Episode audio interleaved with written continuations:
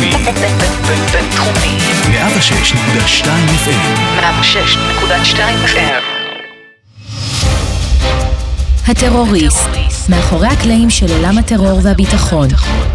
פודקאסט מבית המכון למדיניות נגד טרור במרכז הבינתחומי, עם דן גנור.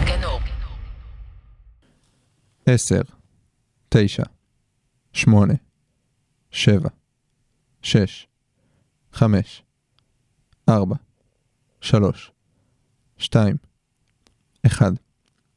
בום. כולכם חיכיתם לאפס. ככה אני הצלחתי להשיג את תשומת הלב שלכם.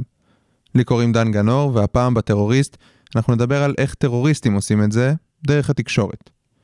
אלפרד היצ'קוק אמר פעם שאין פחד בפיצוץ, אלא רק בציפייה אליו.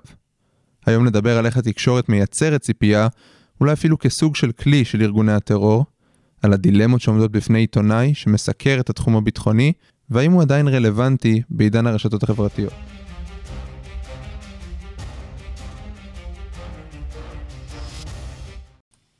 היחסים בין הטרוריסטים וכלי התקשורת במדינה דמוקרטית הם רגישים ביותר. מצד אחד, חופש הביטוי ותקשורת חופשית נחוצים לתפקוד הדמוקרטיה.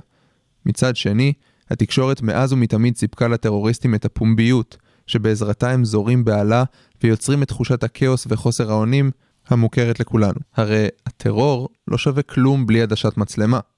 אפשר להגיד שהטרור הוא תעמולה באמצעות מעשה. הרי שהצלחה של אירוע טרור תלויה בכמות הפרסום והבמה שהוא מקבל. אם הטרור הפחיד רק את אלו שראו את הפיגוע במו עיניהם, הוא נכשל בתפקידו.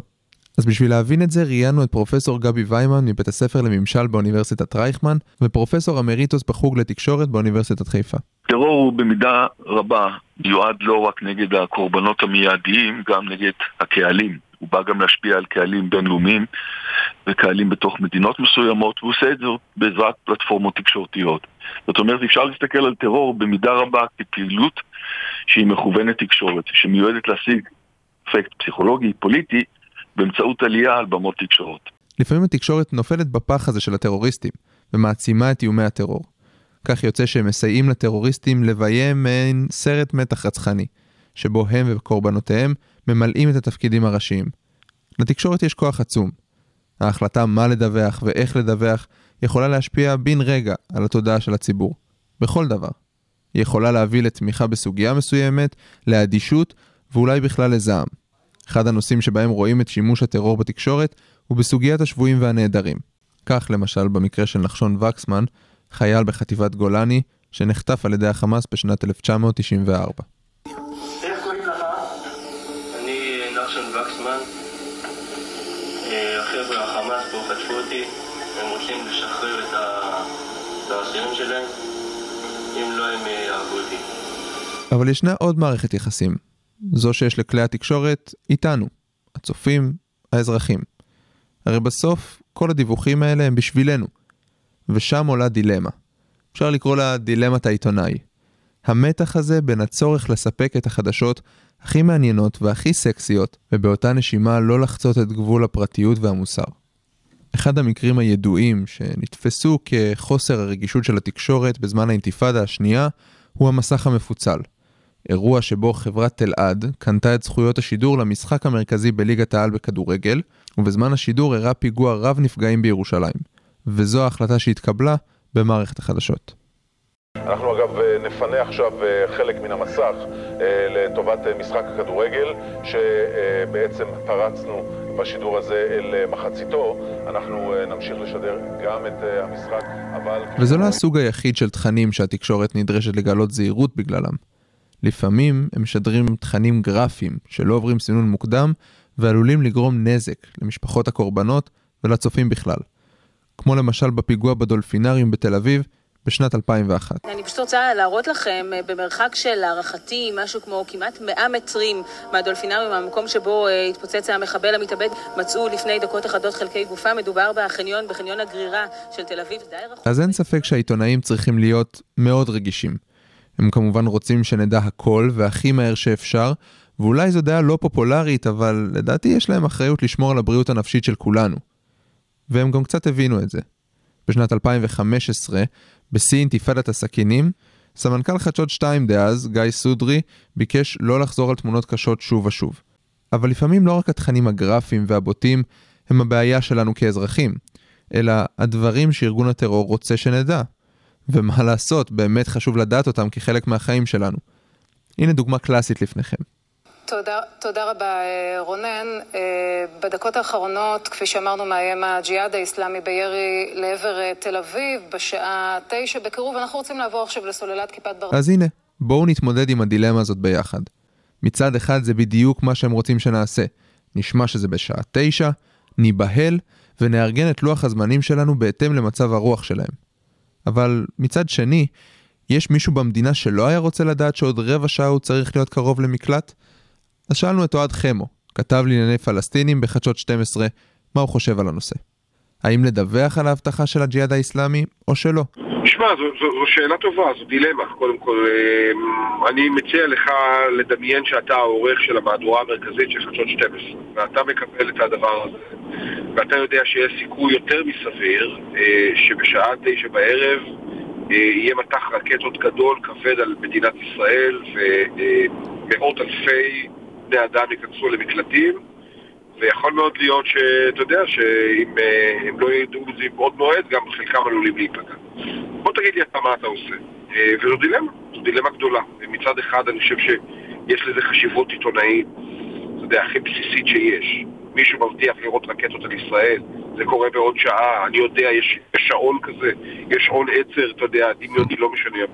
אני חושב שיש כמובן העיסוק בזה, העיסוק הנרחב בזה זה דבר שהוא מובן מאליו ומתבקש. מצד שני אנחנו גם צריכים לוודא ולוודא כל הזמן, ואני מסכים במובן הזה, להיות עם אצבע על הדופק ולוודא שאנחנו לא נופלים בפח ה... נקרא לזה תעמולתי. אומרים שלטנגו צריך שניים? אמת. כיום לחלק מהכתבים והפרשנים הביטחוניים יש קשרים ענפים עם מחבלים. כצורך חדשות אני הרבה פעמים תוהה איך נוצר הקשר הזה בין כתב או עיתונאי למחבל, איך יוצרים אמון אחד עם השני, והאם אין חשש. לא חששתי לחיי, בוא נתחיל בסיפה, כן, חששתי לחיי הרבה פעמים. אה, זו עבודה לא פשוטה ולא קלה, ואתה יודע, בסוף אה, יש משהו מאוד לא טבעי בסיטואציה הזו של עיתונאי ישראלי שנכנס לשטחים פלסטיניים, בטח ובטח בתקופות של מתיחות, אה, תקופות חמות וכאלו יש למכביר.